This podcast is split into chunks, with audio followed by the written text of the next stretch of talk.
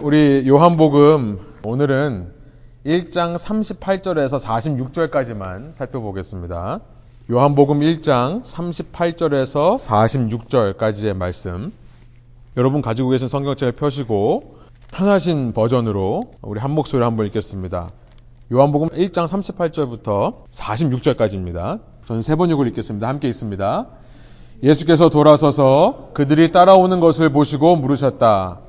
너희는 무엇을 찾고 있느냐?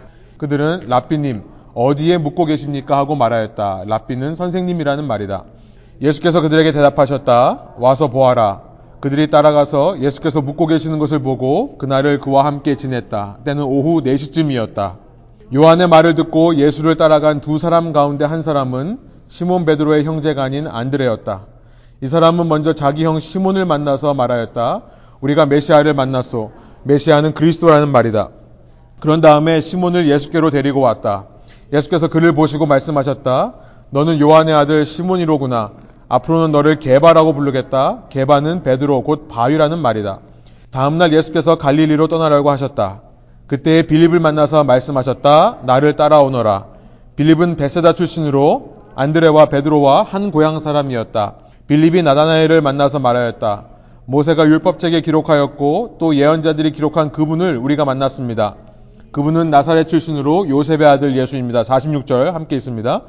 나다나엘이 그에게 말하였다. 나사렛에서 무슨 선한 것이 나올 수 있겠소? 빌립이 그에게 말하였다. 와서 보시오. 아멘. 오늘 말씀 제목은요. 와서 보아라. 초청하시는 확신과 우리의 믿음이라는 제목으로 말씀 나누겠습니다. 초청하시는 확신과 우리의 믿음. 어, 요한복음에 기록된 예수님의 첫 마디가 38절에 나왔었습니다. 어, 지난 시간 살펴봤었죠. 예수님의 기록된 첫 마디 What are you seeking? 너희는 무엇을 찾고 있느냐라고 하는 질문이었다고 했어요. 38절입니다. 예수께서 돌아서서 그들이 따라오는 것을 보시고 물으셨다. 너희는 무엇을 찾고 있느냐? 그들이라고 말한 것은 두 제자입니다. 원래는 세례 요한이 베푸는 물 세례를 받고 세례 요한의 제자가 되었던 두 제자예요. 그런데 세례 요한이 나는 물로 너에게 세례를 주지만 성령으로 더 좋은 것으로 주는 분이 계시다. 나는 너희의 겉모습만을 몸만을 씻기는 정결하게 하는 물 세례를 하지만 하나님의 어린 양이 이 땅에 오시면 그분은 성령으로 세례를 주셔서 너희의 몸뿐만 아니라 몸과 안, 영까지도 정결하게 해주실 거다. 그 말을 듣고 이 두 제자가 세례 요한을 떠나 예수님을 따르기 시작합니다. 그 따라오는 제자들을 보시고 예수님이 앞서 가시다가 돌아보시면서 처음 하시는 말씀이에요. 너희는 무엇을 찾고 있느냐? 여기서 무엇을 이라고 번역하고 있는데요. 주목할 것은요. 예수님께서 일부러 이 무엇을 이라는 단어를 쓰십니다.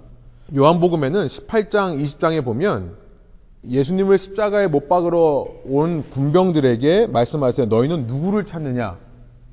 그때의 누구를 이라고 번역한 것은 티나라는 말인데요. 이게 훔이라는 말입니다. 티나입니다. 그 다음에 또 20장에서 부활하신 다음에 마리아가 예수님의 무덤에 들어가서 예수님을 찾죠. 예수님이 나타나셨는데 못 알아봅니다. 동산지기인 줄 알아요. 가르디너인 줄 알아요. 그랬더니 너는 누구를 찾느냐? 그때도 마찬가지로 티나라는 말을 씁니다. 근데 여기서는 예수님이 처음 하시는 말씀에는 너희가 무엇을 찾느냐? T라는 말을 쓰세요. T. What입니다. 그래서 영어 번역 또 한국말 번역이 정확하게 번역하고 있어요. What이라고 번역을 하고 있습니다. 너희는 무엇을 찾고 있느냐? 일부러 무엇을 이라는 중성 대명사를 쓰세요. 의미상으로 보면 이들이 찾는 곳은 예수님을 찾는 거예요. 예수님이 어디 계신지를 묻고 있는 거죠. 어디에 묵고 계시는지를 묻고 있는 겁니다. 그런데 일부러 중성명사, 그리스에는 명사가 세 가지 성이 있어요. 남성이 있고, 여성명사가 있고, 중성명사가 있습니다. 남성명사로 썼다면, 티나라고 썼다면, 무조건 이것은 누구를 라고 번역을 해야 되는데, 예수님이 굳이 무엇을 찾느냐, 중성명사를 쓰셨다는 거예요. 예, 우리가 예수님의 뒤를 따르는 예수님의 제자, 다른 말로 예수님의 Jesus follower, 예수님을 따르는 사람이 제자입니다. 지난 시간 말씀드렸죠. 예수님은 계속 움직이시는 분이기 때문에 예수님 뒤를 따라간다라고 하는 팔로우의 개념이 여기서부터 생겨나는 겁니다. 근데 우리가 그렇게 예수님의 제자가 될 때, 제자가 된다는 말은 예수님의 뒤를 따라가는 사람이에요. 동적인 제자라고 했습니다. 정적인 제자가 아니라요. 그때 예수님께서 우리에게 반드시 물어보시는 질문이 뭐냐면 내가 무엇을 찾고 있는가라는 질문이라는 거예요.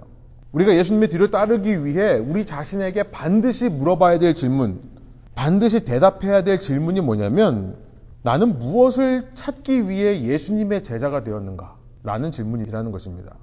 여러분, 예수님께서 지금 여러분 앞서 가시다가 지금 이 순간 여러분을 돌아보시면서 너희는 무엇을 찾고 있느냐라고 물어보신다면 여러분 뭐라고 대답하시겠습니까? 여러분은 뭐라고 대답하실 것 같아요?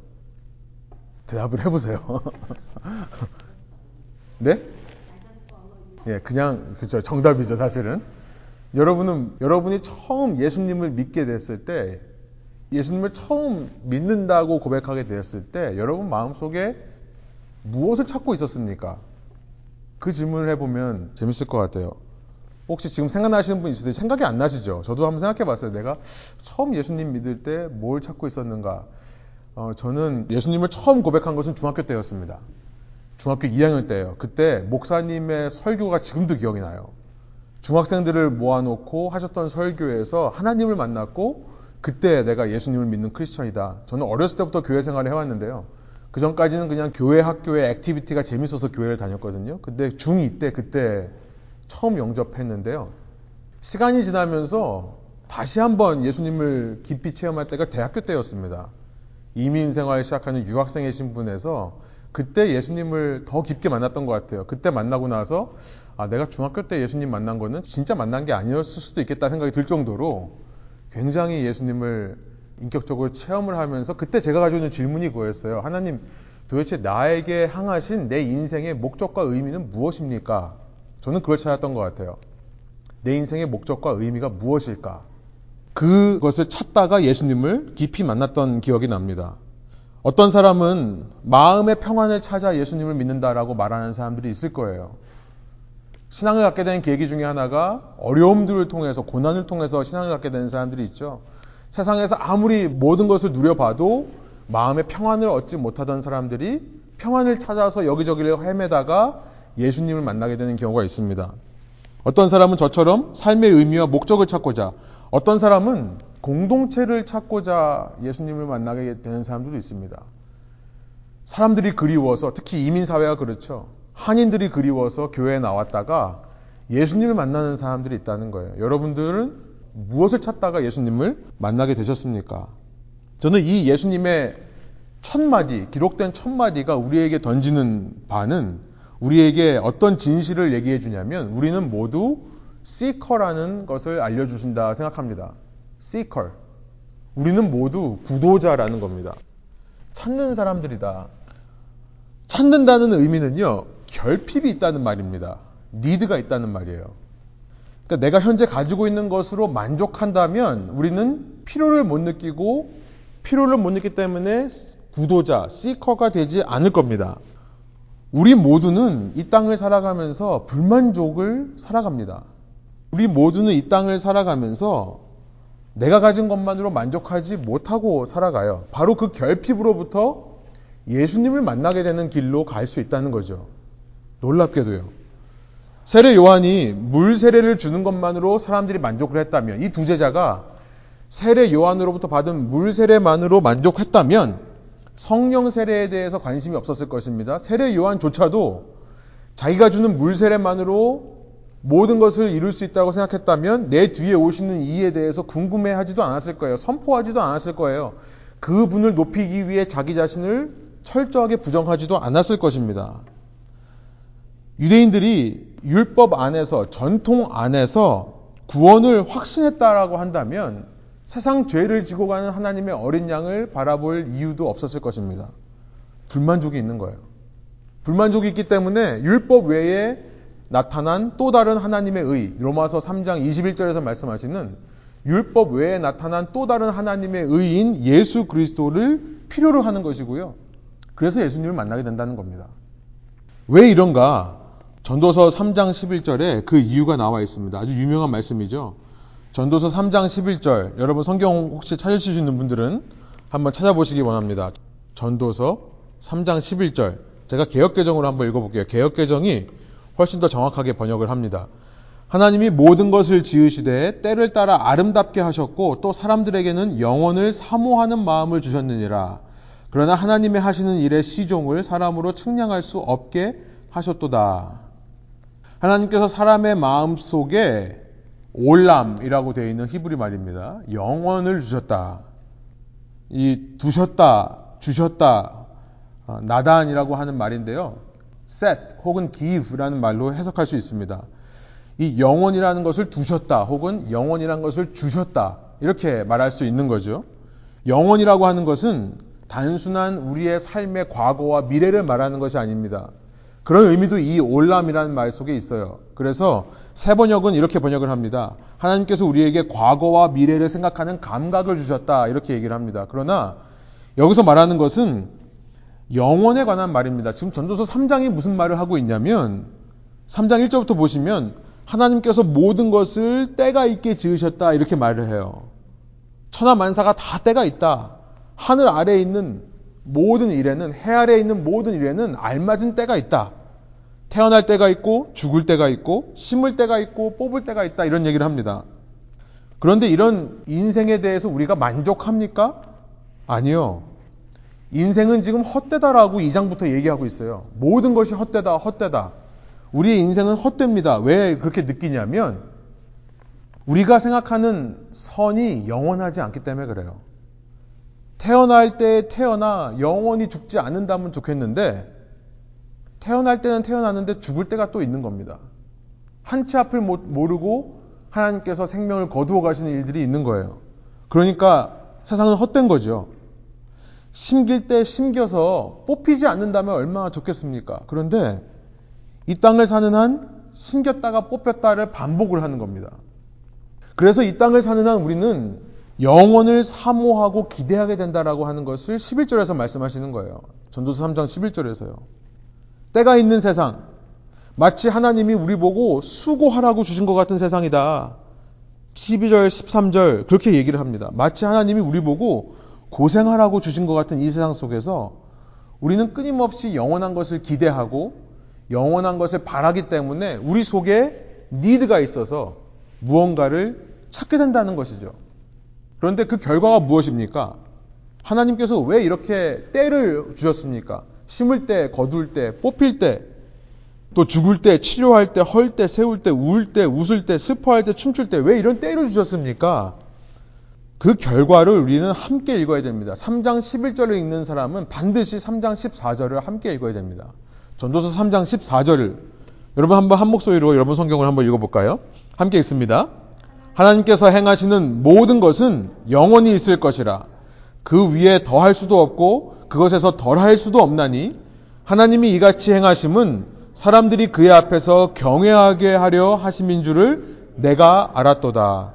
이 불만족의 세상 속에서 이 한계 때문에 모든 것이 영원하지 않는 하나의 상태가 오래 지속되지 못하고 또 금방금방 바뀌어버리는 이 결핍의 세상 속에서 사는 이유는 뭐냐면 하나님께서 이 세상을 살면서 이렇게 변하는 것들, 때에 따라 달라지는 것들과 비교되는, 대조되는 영원하신 하나님. 그리고 그 영원하신 하나님께서 행하시는 영원한 일들에 대해서 경외하는 마음을 가지게 하기 위해 이 일을 허락하셨다는 겁니다. 경외한다. 그 하나님과 하나님이 행하시는 영원한 일들에 대해서 사모하는 마음이 있고 관심을 두게 하기 위한 의도로 이 일들을 허락하셨다는 것입니다. 우리가 요한복음 1장에서 살펴본 대로 그래서 하나님께서는 창조하신 세상에 어둠을 먼저 허락하신 겁니다. 하나님께서 이 땅 가운데 어둠을 먼저 허락하시고 이 땅에 어둠이 가득한 이유가 바로 그거예요. 하나님은 어둠 자체를 선하다고 하시는 분이 아니라 바로 그와 대조되는 대비되는 빛을 우리 눈에 보여주시기 위해 이 어둠이라는 바탕 위에서 예수 그리스도께서 빛이라는 생명을 가지고 이 땅에 오시기 위해 말씀 안에 있는 그 생명의 빛을 분명히 보라는 의도로 어두움을 허락하셨다는 겁니다. 그래서 예수님의 이 질문, 내가 무엇을 찾느냐라고 하는 질문은요, 실은 내가 누구를 찾느냐라는 질문과 똑같은 질문입니다. 결국 우리가 찾는 모든 것의 답은 예수 그리스도 안에 있는 겁니다. 우리는 여러 가지를 찾아서 신앙생활을 시작하게 됩니다. 그런데 결국 우리가 찾는 것을 얻고 찾는 것을 만나기 위해서는 깨닫기 위해서는 예수님을 만나야 되는 겁니다. 마음의 평안, 삶의 의미와 목적, 사랑의 공동체로부터 받는 위로와 격려. 우리가 찾는 것이 무엇이든 간에 예수님 안에서만 그것이 발견된다는 것을 깨달아야 된다는 것이죠. 그래서 우리의 유일한 신앙의 노력은요, 예수님을 더 알고 예수님을 더 찾는 것 외에는 아무것도 없습니다. 이 요한복음이 바로 그 얘기를 한다고 그랬죠. 또 하나의 복음서를 써야 되는 이유. 이 땅에 인간으로 오신 인간 예수님에 집중하는 복음서라고 했습니다. 예수님을 믿으면서도 예수 외에 다른 것으로 마음의 평안을 찾으려고 하는 사람들에게 오히려 예수님을 설득해 하나님을 설득해서 나에게 마음의 평안을 주는 그것을 얻어내고자 노력하는 사람들에게 이 복음서는 아니다. 예수님을 발견하는 것이 진정한 마음의 평안을 주는 것이다. 삶의 목적과 의미를 찾기 위해 예수님을 설득하고 이용해서 내가 더 사람들에게 인정받고 더 인기를 누리는 삶을 추구하려는 사람들에게 이 복음서가 외치는 겁니다. 진정한 삶의 목적과 의미는 빛이신 생명이신 그 예수님 안에 있다라는 거죠. 사랑의 공동체, 공동체를 이루는 데 있어서 교회를 이루는 데 있어서 우리는 어떤 사람들이 모여 있는가를 참 많이 봅니다. 어떤 분위기로 이 공동체가 이어지고 있는가. 그런데 예수님보다 이것에 더 집중하면 안 된다는 거죠. 예수님보다 더 집중하니까 사람 때문에 나가고 사람 때문에 나올 수 있는 겁니다. 예수님께서 말씀하셔서 예수님의 음성을 듣고 교회가 된 사람이라면 예수님의 음성에 따라 움직이는 거죠. 그러니까 내가 무엇을 찾느냐라는 질문에 대해서 이제 제자들이 내가 누구를 찾고 있다 라고 고백하는 내용이 쭉 이어집니다. 네가 무엇을 찾느냐라고 질문하신 그 답에 대해서 이 1장에 지금 우리가 읽은 내용 중에요. 제자들이 고백하는 것은 전부 무엇이 아니라 누구를 찾고 있었다라는 것을 고백을 해요. 그들이 예수님에 대해 각기 다른 묘사를 38절부터 46절까지 가득하고 있습니다. 세례 요한은요, 자신의 물 세례가 아니라 진정으로 사람을 깨끗하게 하고 정결하게 할 수 있는 성령 세례를 찾았던 사람입니다. 세례 요한은 성령 세례를 찾았어요. 그 결과 36절 그는 성령 세례를 주는 방법을 발견한 게 아닙니다. 성령 세례를 주시는 분인 예수님을 만난 거예요. 그래서 그에게 네가 무엇을 찾느냐에 대한 답은 뭐였습니까? 29절과 36절에 세상 죄를 지고 가는 하나님의 어린 양이다. 예수님을 세상 죄를 지고 가는 하나님의 어린 양이라고 알아보고 고백하는 이 증언을 남긴 겁니다. 예수님에 대해 이렇게 이야기를 하는 거예요. 그 다음으로 세례 요한 다음으로 예수님의 제자가 된 이 두 제자 그 중에 한 사람은 안드레라는 이름이 밝혀지고 있습니다. 그는 자신의 형제인 베드로를 찾아가서 41절에 지금까지 자신들이 찾아온 것에 답을 주시는 예수님을 메시아다, 곧 그리스도라라고 고백하고 있습니다. 어느 유대인과 마찬가지로 이들은 유대인이라면 누구나 진정한 샬롬을 찾습니다. 진정한 평안. 메시아가 올 때, 그리스도가 올 때만 회복될 수 있는 진정한 평안. 근데 그 평안을 찾다가 만난 예수님을 뭐라고 하십니까? 뭐라고 하는 거예요? 메시아다. 진정한 그리스도다. 진정한 구원자이자 진정한 왕이라고 묘사하고 있는 겁니다. 그 다음에 예수님의 제자가 된 사람이 빌립이에요. 그는 자신 평생 찾아온 곳에 답을 주신 예수님을 뭐라고 묘사하고 있습니까? 45절에 모세가 율법책에 기록하였고 예언자들이 기록한 그분이라고 얘기하고 있습니다. 신명기 18장에서 말한 그 선지자로 묘사하고 있는 겁니다. 빌립은 하나님께서 모세와 같은 선지자를 일으키셔서 언젠가 참된 하나님의 예언의 말씀을 알려주실 것을 찾았던 모양이에요. 그것을 찾다가 만난 예수님을 그 선지자다라고 고백하고 있는 거죠. 그 빌립의 말을 듣고 예수님을 찾아온 나다니엘은요, 49절에서 자신이 평생 동안 찾아온 곳에 답을 주시는 예수님을 하나님의 아들과 이스라엘의 왕이라고 묘사하고 있습니다. 여러분, 우리가 다음 시간에 이걸 더 살펴보겠는데요. 세상 죄를 지고 가는 하나님의 어린 양, 메시아, 곧 그리스도, 그 선지자, 하나님의 아들, 이스라엘 왕, 예수님을 묘사하는 모든 단어가 지금 1장에 나오고 있습니다. 복음서에서 예수님을 묘사하는 모든 단어가 각기 다른 사람에 의해 드러나고 있다는 사실이에요. 앞서 인간은 모두 시커라고 했습니다. 구도자라고 했습니다. 제한된 한계가 있는 세상 속에서 불만족할 수밖에 없는 그러나 우리의 문제는 불만족하는 것이 문제가 아니라 참된 답을 참된 해결책을 찾지를 않고 그때그때 갈증을 풀어주는 short-term relief 이것만을 찾는 것이 우리의 문제라는 것을 알게 됩니다. 진짜 아픈 데를 해결해야 되는데 진통제를 먹고 견디는 모습과 똑같습니다. 재정이 해결되면 내 삶에 평안이 찾아올 것이다. 상황들이 정리되면 괜찮을 것이다. 내 마음이 이렇게 힘든데 누군가에게 듣고 싶은 말을 어떤 사람을 통해 들으면 이 마음이 풀릴 거다 등등. 여러분 우리의 적용이 뭐가 되어야겠습니까? 우리가 찾는 것, 우리가 그렇게 기다리는 것은 예수님 안에 있습니다. Person of Christ, 예수님의 이 땅에 인간으로 오신 예수님 안에 있다는 것을 기억하시기 바랍니다. 다른 거 찾으시지 말고요. 내 앞에 닥쳐 있는 도전과 문제 앞에서 다른 해결책을 찾지 마시고 예수님을 찾으실 때 그때 진정한 해결이 일어난다는 것을 이 시점에서 우리가 생각해 볼 수 있겠습니다.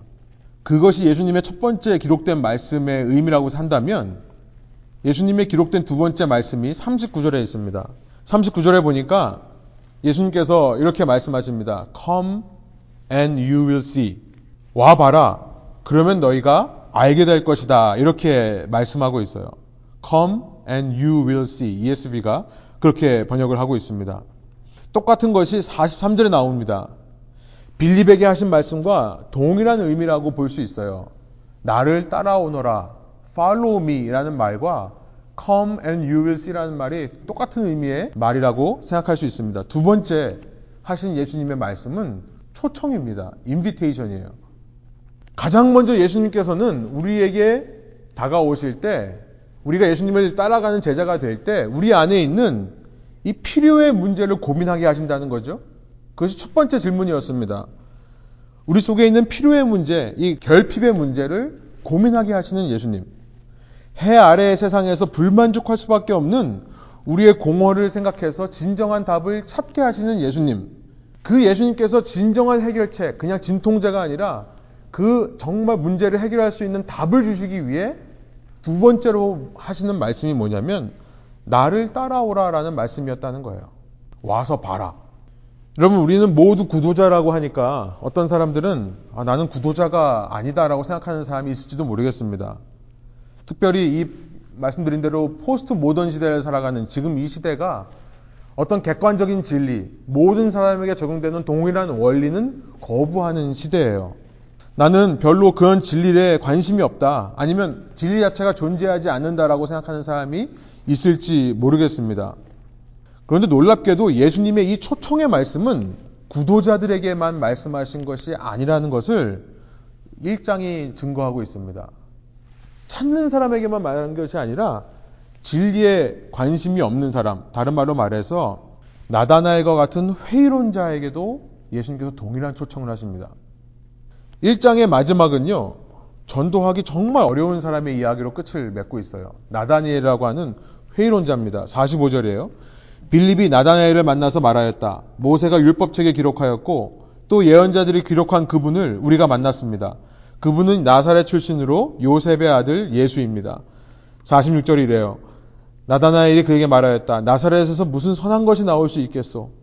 빌립이 그에게 말하였다. 와서 보시오. 와서 보시오. 아까 39절에서 나온 come and see라는 말을 똑같이 빌립이 전하고 있죠. 이 안드레와 베드로 그리고 빌립은요 시커였습니다. 구도자였어요. 그렇다면 나다니엘이라는 사람은 회의론자입니다. 스캡틱이에요. 스캡틱. 둘이 어쩌면 정반대의 사람입니다. 빌립은 39절에 나와 있는 안드레와 마찬가지로 예수님의 와서 보라라는 초청을 듣고 따라간 사람입니다. Follow me. 나를 따라와라는 초청을 듣고 따라간 사람이 빌립이에요. 그런데 나다나엘은요. 예수를 만나보기도 전에 예수님이 나사렛 출신이라는 이야기를 듣고 46절에 이렇게 얘기합니다. 나사렛에서 무슨 선한 것이 나올 수 있겠느냐? 회의론자죠. 빌립이 와서 봐라 한 말은 자기의 얘기가 아니었습니다. 39절에서 말씀하신 예수님의 말을 앵무새처럼 반복하는 거예요. 여러분, 의문과 질문과 회의라고 하는 것은 다른 겁니다. 의문이나 질문은 사실 믿기 위해 하는 거죠. 그런데 회의는 믿지 못하기 때문에 하는 것이 회의예요. 미가서 5장에 따르면 5장 2절인데요. 메시아는 베들레헴 출생이어야만 합니다. 이스라엘에게 메시아가 온다면 베들레헴 태생이라는 것을 이미 미가서 5장 2절이 말씀을 해요. 예수님의 어머니였던 마리아는요, 나사렛에 살고 있었습니다. 그런데 마태복음 2장의 이야기에서 아시듯이 호적 등록을 위해 본적지가 있는 베들레헴으로 여행을 했어요. 그 베들레헴에서 예수님을 낳았던 겁니다. 그러나 헤롯이 죽이려고 한다는 소식을 듣고 바로 이집트로 도망하죠. 그리고 헤롯이 죽었다는 소식을 듣고 다시 나사렛으로 돌아옵니다. 그래서 어려서부터 예수님은 나사렛에서 자랐어요. 사람들은 예수님이 예루살렘 출생인 것을 모릅니다. 미가서의 말씀이 그대로 이루어졌다는 사실을 모르고 예수님을 나사렛 출신이라고 이야기를 해요. 나다니엘이라고 하는 사람은요, 요한복음 21장 2절에 가보면, 나다니엘은 갈릴리 가나 출신의 사람입니다. 그러니까 어떤 학자는 이런 얘기를 해요. 아니, 예루살렘에서 온 학자도 아니고, 그러니까 말하자면 서울이죠. 수도에 사는 정말 종교의 중심지에서 성장한 학자도 아닌 이 나다니엘은 갈릴리라는 외곽지에 살면서 나름대로 열등감이 있었나 보다. 그 열등감이 있으니까 나사렛에서 무슨 선한 것이 날 수 있느냐 이렇게 이야기한다라고 얘기하는 사람도 있습니다. 팀 켈러라는 목사님도 이 인생 질문이라는 책에서 회의론자들에 대해 얘기하면서 회의론자들이 얼핏 들은 기독교에 대한 진리로 기독교인들을 공격하는 걸 본다고 하면서요. 그 회의론자들의 속에 있는 기독교인을 향한 조롱과 멸시, 팀켈러 목사님이 굉장히 강하게 말씀하시더라고요. 회의론자들이 가지고 있는 기독교에 대한 조롱과 멸시는 자신들이 멸시받았기 때문에 그렇다. 이런 이야기를 합니다. 이 나다나엘처럼 그렇죠? 자기가 인류가 아니라 이류의 삶이었기 때문에 삼류인 사람들을 더 우습게 여긴다. 뭐 그런 내용인 것 같아요. 그런데 저는 이 1장의 기록의 목적은 나다나엘이 지금 조롱과 멸시한다고 보지는 않습니다. 1장의 기록의 목적은요, 나다나엘과 같은 회의론자들도 예수님의 제자가 될 수 있다는 것이 그 포인트라는 거예요. 요한복음 21장 2절, 제가 아까 말씀드린 나다나엘이 어느 출신 사람인가를 밝히고 있는 21장 2절을 제가 한번 읽어보겠습니다. 세 번역이에요. 요한복음 21장 2절. 시몬 베드로와 쌍둥이라고 불리는 도마와 갈릴리 가나 사람 나다나엘과 세베대의 아들들과 제자들 가운데서 다른 두 사람이 한 자리에 있었다. 요한복음 21장은 부활하신 예수님을 만나는 자리에 대해서 얘기하는 마지막 장입니다. 예수님이 부활하셔서 제자들을 만나시는데 그 제자들이 모여 있는 자리에 나다나엘도 함께 있는 겁니다. 놀랍죠? 그가 이 도마라고 하는 사람과 같이 나옵니다. 도마라는 사람은 디두모, 디두이모스라고 하는 그리스 말이 쌍둥이라는 말입니다. 이 쌍둥이라는 별명을 가지고 있는 도마와 나다니엘의 사람이 함께 연이어서 나오는 것으로 볼 때 많은 신학자들은 아마 나다니엘이 예수님의 제자 중에 한 사람인 바돌로메일 거다 추정을 합니다. 사도행전 1장에 보면 예수님께서 하늘로 돌아가신 다음에 제자들이 열한 제자니까 한 명을 더 뽑아서 술을 채우자라고 하면서 제자들의 이름을 얘기할 때 도마와 바돌로메가 함께 연이어서 나오죠. 이 바돌로메라는 것이 재밌는 게 뭐냐면 예수님의 열두 제자 중에 한 명인데요. 지금 영어로 말하면 이것은 first name이 아니라 last name이에요. 한번 제가 설명을 드렸죠. 이 바라는 말이 아들이라는 말이라고 했습니다. 예수님의 full name은 예수 그리스도가 아니라고 했어요. 예수 바 요셉. 예수스 바 요셉. 이게 예수님의 full name이에요. 그 당시에는 last name이 아버지의 이름을 따라가니까요. 성입니다. 성. 바돌로메라는 사람은 성만 나오는 사람이에요. 그러니까 그 사람의 이름이 아마 나다나엘이었을 거다라고 추정하는 학자들이 꽤 많이 있습니다. 굉장히 신빙성이 있는 얘기지만 사실 중요한 것은 그거 아니죠. 이 사람이 누군가가 아니라 나다나엘과 같은 회의론자도 예수님의 제자가 될 수 있다는 그 말씀을 지금 1장에서 증거하고 있는 겁니다. 어떻게 그게 가능합니까? 어떻게 가능합니까? 여러분 어떻게 가능할까요? 구도자뿐만 아니라 회의론자도 어떻게 예수님의 제자가 될 수 있습니까? 다른 건 아니라 초청이라는 거예요. 초청. invitation, come and see. 초청을 통해 예수님을 만날 때 이 일이 가능하다는 겁니다. 나다네라고 하는 사람, 오늘날 회의론자라고 생각하면 정말 전도하기 어려운 사람입니다. 그런데 전도란 사람이 설득하는 것이 아니라고 하는 사실을 알게 되죠. 사람이 설득할 필요 없습니다. 사람이 설득하려고 하니까 전도가 어려운 거예요. 교회 공동체에 소속시키는 게 전도입니까? 아니에요. 교회에 나오게 하려고 하니까 힘들죠. 그러니까 부담되고 어려운 겁니다. 예수님이 하신 것처럼 초청의 메시지, 그 예수님의 초청을 받은 제자들이 예수님의 말을 앵무새처럼 따라했던 말처럼 초청의 메시지. 전도란 사람이 설득하는 게 아니라 교회 공동체 소속시키는 것도 아니라 예수님을 소개하고 예수님께 초청하는 메시지를 앵무새처럼 전하기만 할 때 그때 예수님께서 만나 주셔서 전도가 일어난다는 것입니다. 빌립이 나다넬에게 들었던 얘기를 똑같이 반복했던 것처럼요. 커맨시 와서 봐라.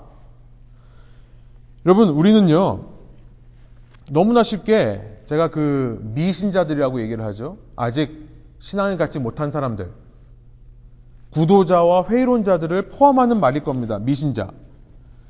우리는 미신자들에게 예수님을 믿어라 하는 말을 너무나 쉽게 하는 경향이 있는 것 같습니다. 그냥 사형리식으로 복음을 공식화시켜서요. 그 공식을 들은 상대가 지적인 동의를 하면 믿음이 생겼다, 전도가 되었다라고 너무 쉽게 말하는 경향이 있다는 거예요. 그래서 전도 열심히 하시는 분들은 내가 하루에도 몇 명을 전도했다. 이런 거 자랑을 합니다. 그렇게 사람 수를 모아다가 교회에 채우면 부흥이 일어나는 것이라 생각을 하게 되는 시대예요.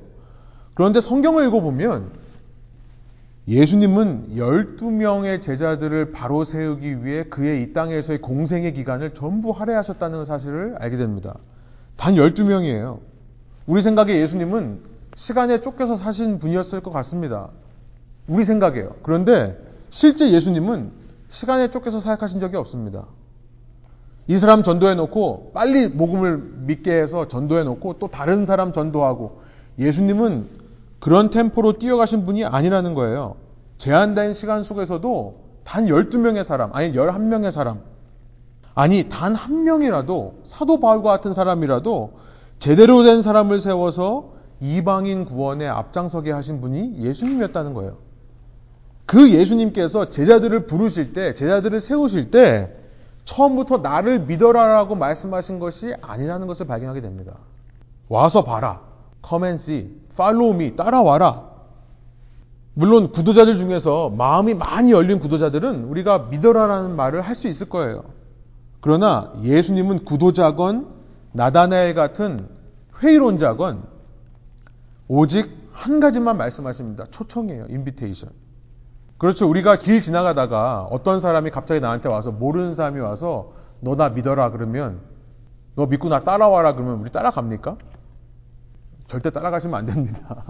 한국에 요즘도 그런 분들이 있는지 모르겠는데 뭐 도를 아십니까? 뭐 이러잖아요. 뭐 기에 대해서 아십니까? 뭐 이런 사람이 있잖아요. 마음의 평안을 찾고 싶으십니까? 그런 사람들 절대 따라가면 안 돼요. 여러분 우리의 전도 방식이 어떻습니까? 전도 방식이 혹시 무턱대고 믿는 이 맹신을 강요하는 전도 방식은 아닙니까?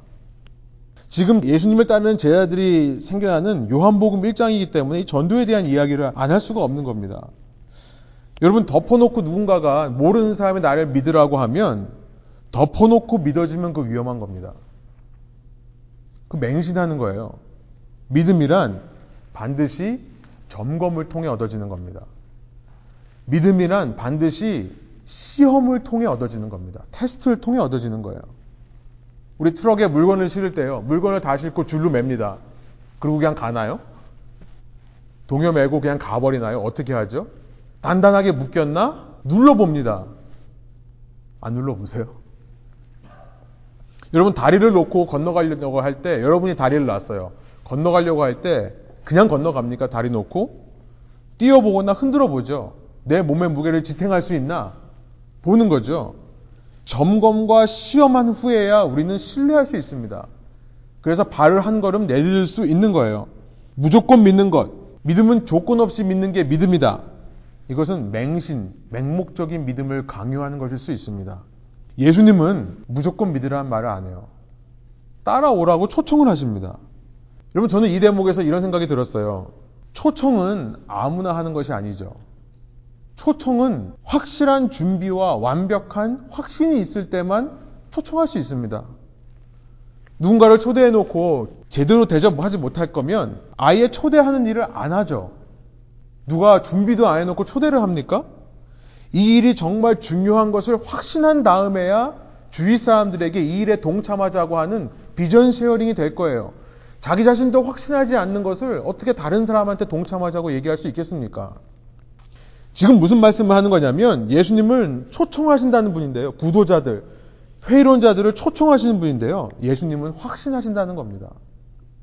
예수님의 확신이에요. 무슨 확신입니까? 누구든지 그 어떤 사람이라도 나를 따라오면 예수님을 따라가다 보면 정말 자신이 찾는 답에 대한 해결책을 얻게 된다는 확신이에요.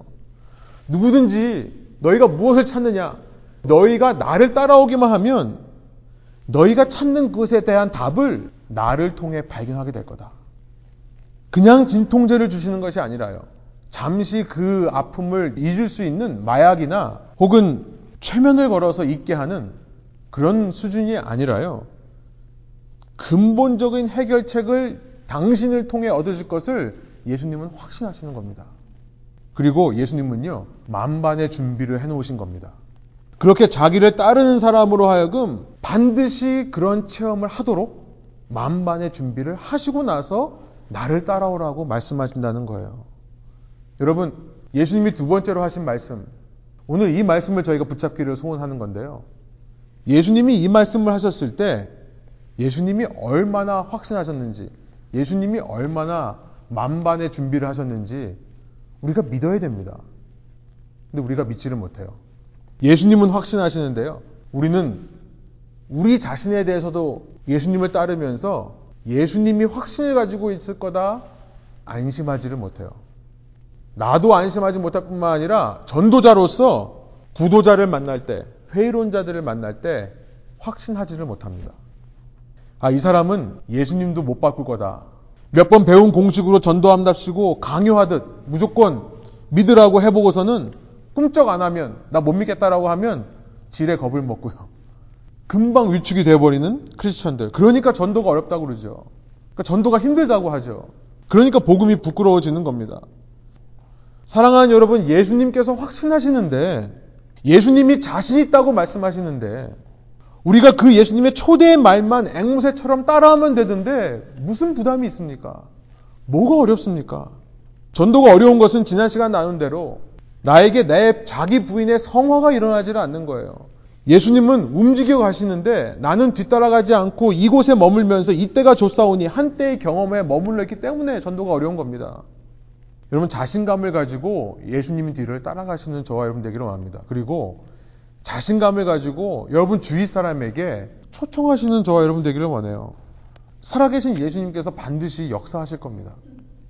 예수님은 우리를 향해서 확신하실 뿐만 아니라 또 우리 주위 사람에서 확신하실 뿐만 아니라 철저한 준비도 하십니다. 예수님께서 철저한 확신과 철저한 준비를 해놓으시기 때문에 그의 뒤를 따르는 길은요, 항상 그를 따르는 기쁨과 감격을 수반합니다. 예수님을 따르며 체험하고 느끼는 구원의 감격, 구원의 기쁨이 바로 그것입니다. 날마다 자기를 부정하고 예수님을 따르면 내 에너지가 빼앗기는 것 같고 시간이 낭비되고 내 소유가 줄어들어서 손해인 것 같지만 그러나 그 길에서 우리는 세상에 줄 수 없었던 그 누구도 줄 수 없는 가치와 의미를 발견하는 겁니다. 누가 뭐라 해도 내가 주님을 따르는 길에서 받는 그 보상을 다른 것과 바꿀 수 없고 세상 어떤 것과도 그 보상을 비교할 수 없기 때문에 그 길을 감사와 감격으로 따르게 됩니다. 무엇입니까? 그때서야 믿음이라는 것이 생겨난다는 거예요. 믿음이란 자기가 자기 자신에게 하는 최면이 아닙니다. 나는 믿는 사람이다. 나는 믿겠다라고 내 자신을 설득하는 과정이 믿음이 아닙니다. 믿음은요, 누군가가 강요하고 선동해서 드는 생각도 아니에요. 내가 지적으로 어떤 교리를 따라하고 그 교리에 동의하는 것이 믿음이 아닙니다. 여러분 어떤 믿음 생활을 하고 계십니까? 믿음이란 지적 동의를 넘어서서 come and you will see 그 예수님의 초청에 따름으로 인해 결론적으로 얻어지는 확실한 견고한 주님에 대한 신뢰가 바로 믿음입니다. 우리에게 그 믿음이 겨자씨만한 믿음이 있다고 한다면 산을 옮길 만한 능력으로 우리에게 작용할 겁니다. 불가능을 가능하게 하는 실제로 산을 옮긴다는 게 아니라요. 불가능한 일을 가능하게 하는 것이 산을 옮긴다는 말이죠. 작은 예수님에 대한 신뢰만 있다면 저는 그래서 시편 23편의 말씀이 생각이 나고요. 우리가 너무나 중요하게 생각하는 시편 23편 바로 그 믿음에 대해 이야기하고 있습니다. 우리가 어느샌가 그리스 철학적인 개념을 너무 많이 이 믿음에 섞어 가지고요. 교회에서 배우는 거, 성경 공부를 통해 배우는 거, 어떤 개념을 이해하는 거, 어떤 마인셋을 갖는 거, 어떤 의지를 발동하는 것을 믿음이라고 생각을 하는데요. 시편 23편에 믿음에 대한 정의를 말씀하십니다. 여러분 시편 23편 한번 가셔서 한번 읽어보겠습니다. 개혁 개정이 확실히 어려서부터 제가 읽었던 성경에서 그런지 시편 같은 경우에는 개혁 개정이 참 너무 좋습니다. 시편 23편 1절부터 6절까지를 제가 한번 읽겠습니다. 여호와는 나의 목자시니 내게 부족함이 없으리로다. 그가 나를 푸른 풀밭에 누이시며 쉴만한 물가로 인도하시는도다. 내 영혼을 소생시키시고 자기 이름을 위하여 의의 길로 인도하시는도다. 내가 사망의 음침한 골짜기로 다닐지라도 해를 두려워하지 않을 것은 주께서 나와 함께 하심이라. 주의 지팡이와 막대기가 나를 안위하시나이다. 주께서 내 원수의 목전에서 내게 상을 차려주시고 기름을 내 머리에 부으셨으니 내 잔이 넘치나이다. 내 평생의 선하심과 인자하심이 반드시 나를 따르리니 내가 여호와의 집에 영원히 살리로다. 예수님의 뒤를 따르다 보면요. 예수님께서 우리 속에 예수님을 향한 이 굳은 신뢰, 확고한 믿음을 허락하시기 위해 때로는 우리에게 푸른 초장과 같은 공급과 안식의 시간들을 허락하십니다. 그래서 이렇게 연말 같은 시즌에 우리의 삶을 되돌아보면 지난 한 해를 되돌아보면 전부 하나님의 은혜였구나 믿음으로 고백하게 하십니다.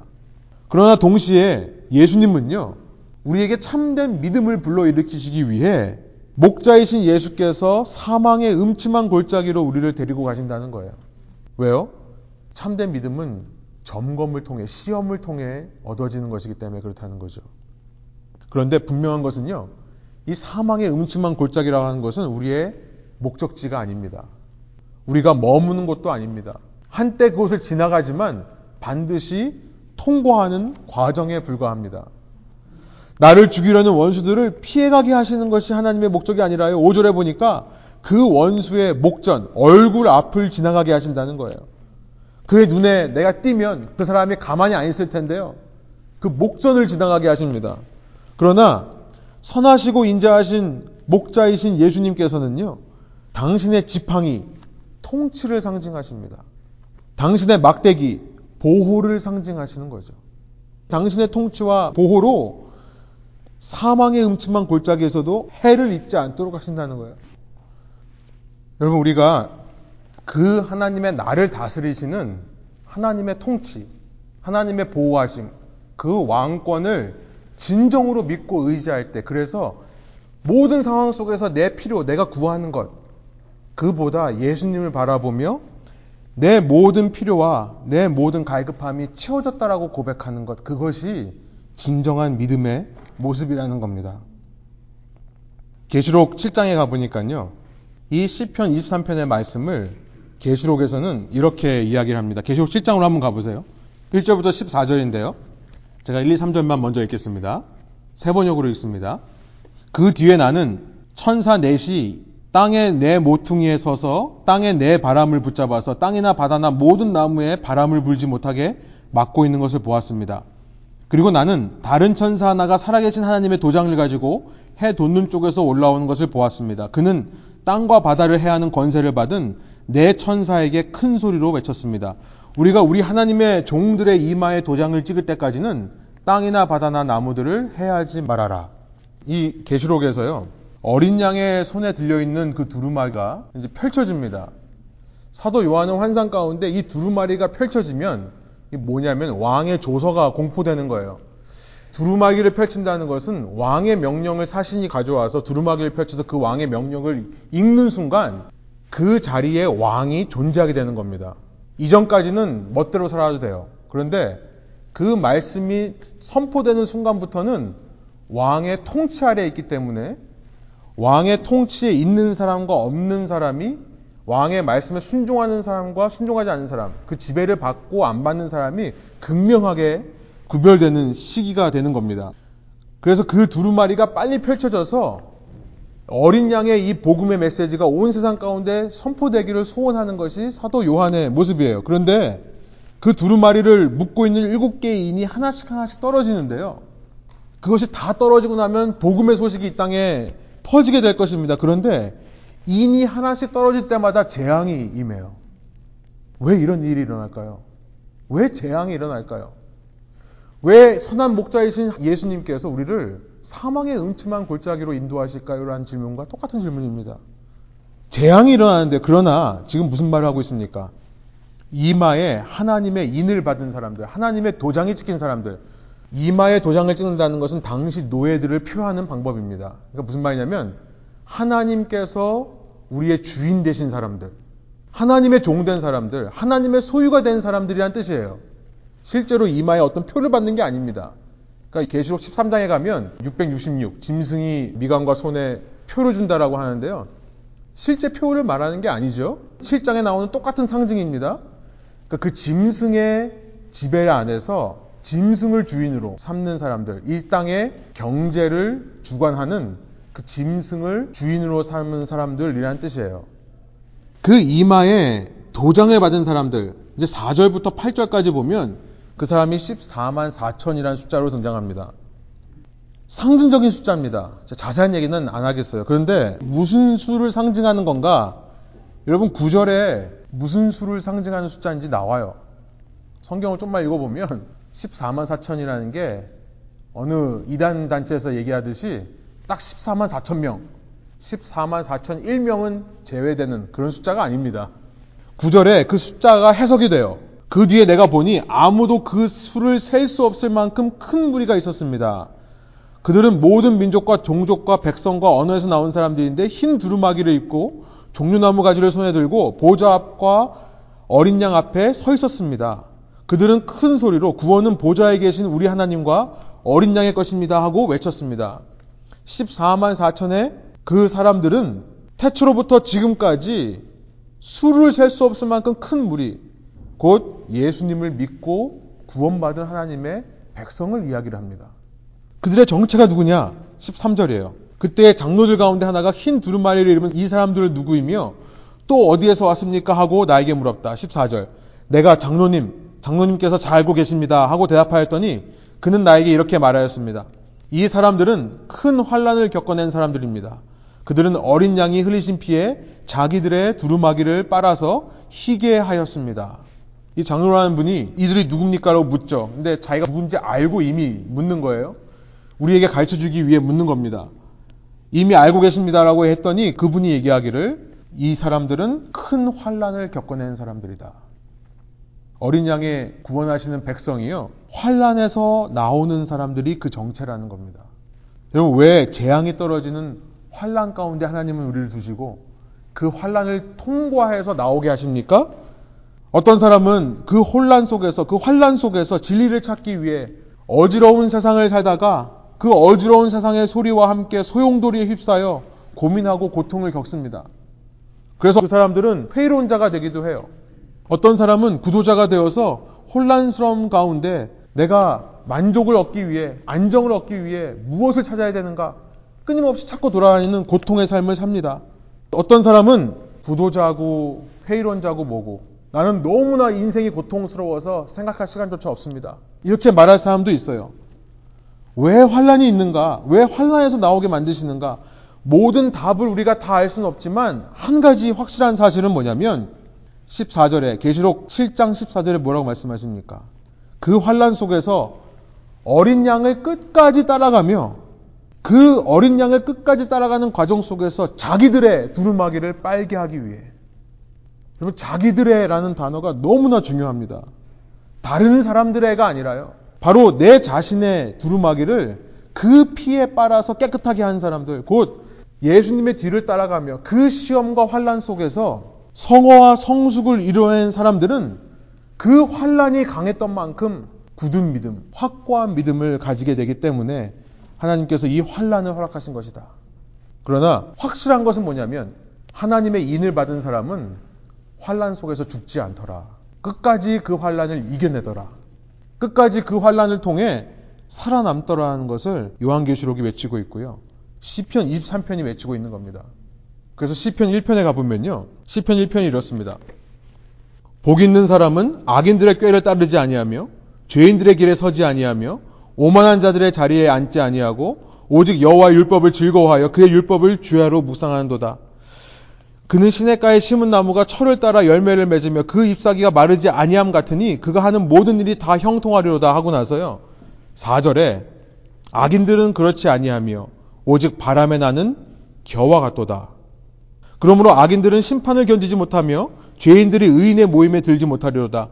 무릇 의인의 길은 여호와께서 인정하시나 악인들의 길은 망하리로다. 복 있는 사람을 시냇가에 심은 나무로 비유하고요. 그 다음에 추수한 곡식에 비유하고 있는 것이 4절입니다. 여러분, 추수 때가 되어서 곡식을 타작한다고 그러죠? 알곡을 모아서 곡간에 들이고 쭉정이를 모아서 태우는 방법이 뭔지 아십니까? 큰 키. 우리 옛날에 아이들 오줌 싸면 머리에 이구 밖에 서 있다고 했던 그 키 있잖아요. 그게 그 용도가 아니라 추수한 곡식을 거기다 집어넣고 이렇게 커피 볶듯이 이렇게 스냅을 하면 어떻게 되죠? 그 이렇게 올라온 부분에서 곡식이 타고 하늘로 올라갑니다. 그래서 바람이 불어서 쭉정이나 겨는 날아가고요. 알곡만이 다시 키에 떨어져요. 타작하는 것입니다. 저는요, 시편 1편, 4편을 읽으면서 그런 생각이 들어요. 아니, 하나님, 그렇게 타작하지 마시고, 하나님 전능하신데, 알곡들이 있는데 그 중에서 왜 우리 공상 영화에서 보듯이 그냥 손에서 이렇게 하면 쭉정이와 겨만 딱딱딱 붙어가지고 이게 그냥 버리시면 되는 거 아닙니까? 무슨 자석을 발견해서 쭉정이 자석 이런 걸 발명하셔서 쭉정이들만 그냥 쓱 갖다 대면 다 붙어서 버리게 하면 되는 거 아닙니까? 왜 알고까지도 곡식 타작을 할 때 그 키 위에서 그렇게 고난을 받아야 됩니까? 얼마나 고난이에요. 정신없이 부딪히는 거죠. 알곡이라고 생각해 보세요. 정신없이 키에 부딪히고 서로 부딪히고 난리가 납니다. 왜 그러실까요? 그 과정 속에서 악인들이 심판에 견지질 못합니다. 5절이에요. 하나님께서 환란을 이 땅에 부으시는데요. 인해 재앙처럼 이 땅에 환란을 부으시는 목적은 뭐냐면 죽정이들은 견뎌내지를 못하는 겁니다. 그러면서 알곡들만 수확하시기 위해서라는 거죠. 출애굽할 때 똑같은 원리입니다. 그 열 가지 재앙이 떨어지는 이집트의 고센이라는 땅에서 이스라엘 백성이 그 재앙을 다 겪습니다.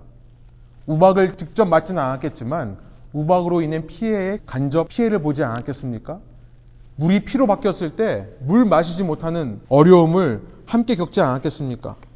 그런데요, 하나님의 백성이 그 모든 환란 가운데 함께 있지만 그 가운데서 백성이 아닌 자들은 제거되고 참 백성들은 놀라운 것이요. 이 알곡은 이 과정을 통해 자기의 껍질을 벗습니다. 정말 먹을 수 있는 주인이 드실 수 있는 참된 알곡으로 발전한다는 거죠. 하나님의 백성이 그 환란 가운데서 더 성숙과 성화로 주님 앞에 정결한 모습으로 서게 되는 그 일이 있다는 겁니다. 여러분 한 해를 마무리하는 이 시간에 예수님의 두 번째 우리를 향하신 말씀에 집중하기를 소원해요. 와서 보라. come and see. 그리고 나를 따라오라. follow me. 이것은요, 예수님의 우리를 향하신 확신의 참 말씀입니다. 초청하시는 확신이에요. 그리고 그 뒤를 따라가면서 우리는 예수님을 확고하게 믿게 되는, 흔들리지 않고 믿게 되는 믿음을 소유할 수 있게 되는 것입니다. 이 두 번째 말씀에 집중하기를 원하고요. 그리고 이런 것을 알리고 돕기 위해 필요한 것이 뭐냐면 예수님의 세 번째 말씀이에요. 예수님의 세 번째 말씀은 42절입니다. 1장 42절. 그런 다음에 시몬을 예수께로 데리고 왔다. 예수께서 그를 보시고 말씀하셨다. 너는 요한의 아들 시몬이로구나. 앞으로는 너를 개바라고 부르겠다. 개바는 베드로 곧 바위라는 말이다. 이것을 돕기 위해 베드로를 게바, 그러니까 이 시몬이라는 사람을 페트로스, 바위라는 이름으로 바꾸는 거죠. 마태복음 16장이 생각이 납니다. 이를 위해 필요한 것이 바로 교회 공동체예요. 예수님의 이 와서 보라는 초청의 메시지로 이루어지는 공동체. 그리고 예수님의 이 와서 보라는 초청의 메시지를 서로 전함을 통해 그 사람의 삶에 참된 믿음과 성숙을 원하시는 예수님의 놀라운 역사가 일어나는 공동체. 교회입니다. 말씀을 정리해 볼게요. 지난 한 해 동안 여러분 예수님과 함께 여기까지 오시느라 정말 수고 많으셨습니다. 예수님 따라가며 공급받은 여러분에게 정말 초원의 풀들과 같은 것이 있다면 그로 말미암아 선하신 목자이신 예수님을 더 믿고 사랑하게 되시는 저와 여러분 되기를 원합니다. 그러나 한편으로는 그를 따라가면서 여러분 고난이 있었다면 여러분이 고난에 동참하셨다면 여러분이 향한 위협과 유혹 속에서 몸부림친 일이 있다면 여러분 그것으로 말미암아 더 예수님을 믿게 되는 것이라는 것을 이 시간 믿음으로 고백하시는 저 여러분 되기를 원합니다. 다시 말씀드립니다. 예수님을 알고 예수님을 더 믿는 것이 우리의 삶의 가장 중요한 삶의 목적과 이유입니다. 우리의 방향성이 있다면 그 예수님을 더 알아가는 것 외에는 없습니다. 그 예수님 안에서 우리가 찾는 모든 해결책들과 진리가 얻어지기 때문입니다. 그 예수님의 뒤를 따라가시면서 날마다 어떤 상황에도 불구하고 믿음이 커져가심을 통해 그 믿음 안에서 우리의 모든 질문에 대한 답과 위로와 평안을 누리시는 저와 여러분 되기를 소원합니다. 함께 기도하시겠습니다. 하나님 이 시간 저희가 와서 보라라고 하는 예수님의 초청의 메시지를 저희 마음속에 새기고 우리의 믿음은 주님의 초청에 의해서 이루어졌음을 다시 한번 깨닫습니다. 예수님을 믿는다는 것은 우리가 지적인 어떤 교리에 동의하는 것이 아닙니다. 우리가 우리 자신을 믿겠다라고 설득하거나 거짓된 확신으로 우리 자신을 얽어매는 것도 아닙니다. 믿음이란 예수님의 뒤를 따라가며 모든 즐거움과 아픔과 기쁨과 슬픔과 형통한 일들과 여러 가지 고난스러운 일들 가운데서 주님이 더 믿어지고 주님의 길을 따라가는 것이 내 인생에 정말 의미가 있다고 하는 것을 발견하는 직접적인 실제적인 체험의 고백에 있는 것임을 이 시간 말씀을 통해 발견합니다. 주님 저희 가운데 그 믿음이 있기 때문에 우리는 담대하게 외치기를 소원합니다. 예수님의 확신에 의해 예수님이 우리를 위해 철저하게 준비하시는 그 예수님의 준비를 믿으며 확실하게 고백하기를 원합니다. 주님, 그럼에도 불구하고 주님은 선한 목자이십니다. 주님, 그럼에도 불구하고 주님의 뒤를 따라가는 것이 나에게 유일한 삶의 목적과 의미입니다. 주님, 그 고백이 저희 가운데 회복될 때에 이 한 해를 마무리하는 시점에 주님께 말할 수 없는 구원의 감격과 기쁨으로 이 시간을 마무리하는 저질 될 수 있도록 인도해 주시고 그것이 우리 마음 가운데 은혜로 기쁨과 감격으로 체험될 때에 우리 주위 사람들에게도 담대함을 가지고 확신을 가지고 예수님의 와서 보라는 메시지를 외칠 수 있는 저희 한 사람 한 사람 되게 하여 주옵소서. 그런 저희를 통해 주님 이 교회가 주님의 뒤를 따라가는 신실한 주님의 제자 공동체 되기를 소원하고 어디든지 주님께서 이끄시는 곳을 함께 위로하며 격려하며 함께 서로 부둥켜 안고 서로가 서로를 이끌어주며 함께 따라가는 귀한 공동체 되게 하여 주셔서 험하고 어려운 이 세상 가운데서 우리의 위로와 소망을 얻는 공동체 될 수 있도록 주님 인도하여 주옵소서 감사드리며 예수 그리스도 이름의 영광을 위하여 기도합니다. 아멘.